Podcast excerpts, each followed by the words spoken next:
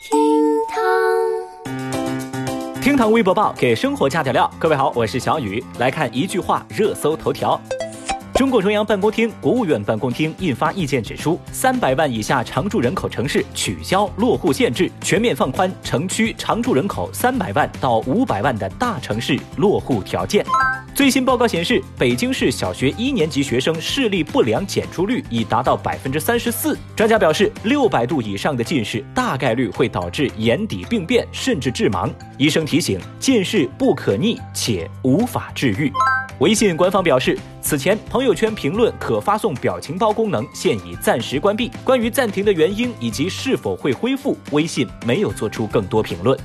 有市场研究公司发布报告显示，iPhone XR 是第三季度全球最畅销的智能手机，市场份额为百分之三。这意味着今年到目前为止，iPhone XR 在每个季度都是最畅销的机型。微博四百一十二万人关注。蔡澜评论区已开放。要说跟有趣的人聊天是一种什么样的体验，您不妨去蔡澜的微博去看看。二十五号，与金庸、黄沾、倪匡并称为香港四大才子的蔡澜，在自己的微博评论区跟网友们聊起天来了。跟此前的节奏一样，岁末年初，蔡澜先生开放了自己的微博评论区。得知消息的微博网友们蜂拥而至，提出的问题是五花八门。这位快八十高龄的知名大家，还是跟以前一样风趣幽默、睿智通透。蔡先生对网友们的留言回复，不仅是充满着人生的智慧，金句频出，神回复不断，让网友们大呼：“蔡澜的回复笑死了呀！”小雨特意摘取了今年的一部分问答，供诸君品鉴。来来来来来，火速围观。先生您好，请问如何走出舒适区？为何？先生，拖延症怎么办？该死！有没有一些可以养发护发的食物推荐呢？知道的话，已发大财哦。当您觉得生活特别苦、特别乏味的时候，怎么办？吃糖。怎样拥有喜欢的人？人是给你拥有的吗？又想吃好吃饱，又不想吃胖，有什么办法嘞？休想！一辈子谈不到恋爱怎么办？活该！蔡生呐，请问如何找到自己的姻缘哦？等到老。Oh no！先生。如何搞来很多很多钱？怎么每天都有这种弱智问题啊？我不问问题，我就想留个言。其实问一下也可以。我是大学生，世界那么大，我想去看一看，去哪里比较好啊？有多少钱，走多少路。哇！为什么我三十二岁了还找不到女朋友？四十二岁再来问。蔡先生，你如何看待死亡？没死过，不知。对不起，sorry。蔡澜先生回复网友们的答案简洁有趣，亦蕴含人生的智慧。而网友们的提问留言更是根本停不下来啊！不说了，不说了，小雨我也去提问喽。微博三百二十二万人关注，全球富二代网上炫富庆圣诞。据《每日邮报》报道说，世界各地不少富家子女最近纷纷在社交媒体上向全世界炫耀他们的圣诞生活。这些富二代们在网上共同使用一个叫做 “Rich Kids of the Internet”，就是互联网的富家孩子这个账号，来分享各自的奢侈生活，还拍下自己用大把钞票砸出来的圣诞节装备。我不能想象。目前在这个账号之下，已经有了三十六点三万的粉丝，而这样的行为也引发众多国外网友的评论。有人认为有钱人炫富可以激励普通人更加努力工作。但也有人认为钱不是所有，年纪轻轻赤裸炫富好可悲。当消息传到微博，众多国内网友对此也发表了自己的看法。批判的人只是酸而已，都九一零二了，还有人会说钱不是所有这种蠢话吗？我要是有钱，我也炫呐。哎呀，我就不该点进来自取其辱，我酸了。有钱人间度假，没钱人间渡劫。其实我也很酸呐，但是那是人家的自由，有什么好批判的啦？看完大家的评论，小雨我也在寻思啊，世界上有钱人那么多，为什么不能多我一个呢？有钱买不到快乐是假的，我这点钱买不到，那才是真的呀。没错，钱不是所有，钱是百分之九十九。瞎说什么大实话？微博三百零二万人关注，小伙儿报警称蛇钻进了裤裆。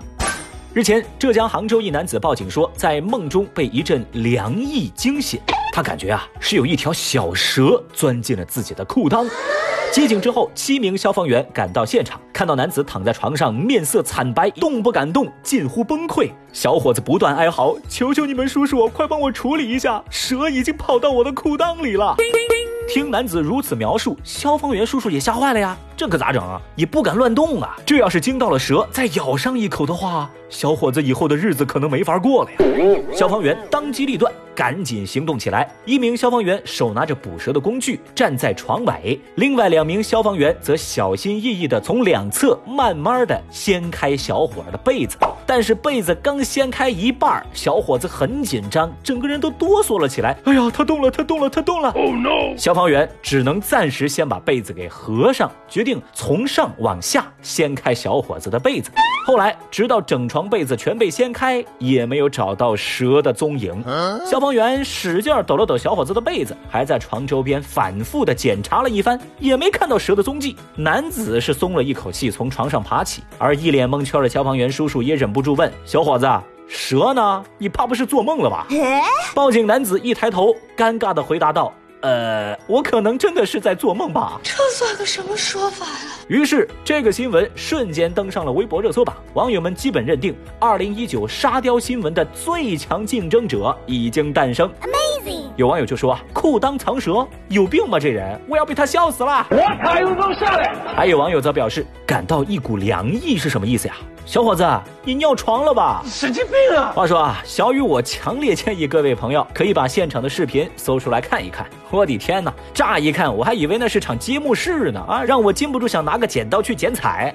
小伙计，你不错啊，为大家充分诠释了什么叫做白日做梦，活在猪撞树上，你撞猪上了吧？微博二百四十四万人关注。九零后女生立遗嘱，将房产留给闺蜜。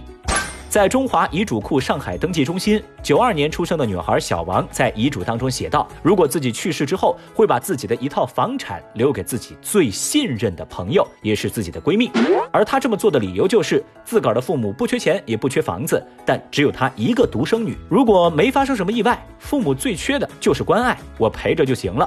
小王还说，哪怕有一天自己真出了意外，她希望自己的闺蜜能到爸妈家去陪陪她的家人。据了解，中华遗嘱库这个登记中心呢，已经为二十三位九零后办理了遗嘱登记业务。在这些人群当中，金融、互联网、医疗和高科技等行业的从业人员占到了大多数。而小王的做法在微博上也掀起了一轮热议，有人理解支持，他们也被小王的想法所感动。他们说，这一辈子能有这样的朋友呢，也算是非常幸运了。但更多的网友对此表达了不解和担忧。有人就说嘛，如果这套房子是你自己买的，你随意；但如果是爸妈给你买的，就不该这么草率了吧。也有网友表示，人心是会变的，小姑娘，你想清楚了吗？而其他在微博上针对此事的奇怪猜测，小雨我就不多说了。总之呢，年轻人立遗嘱，在部分人看来呢，确实多少有些不吉利。但小雨我觉得这是一件值得鼓励的事情。虽然我呢目前没有什么财产可以写进遗嘱，不过呢，我对自己的人品非常有信心。那个小王啊，你还缺闺蜜不？你去你！话说正在听节目的您又怎么看待小王的做法呢？节目下方评论区一块儿来聊聊吧。支持的扣一，反对的扣二喽。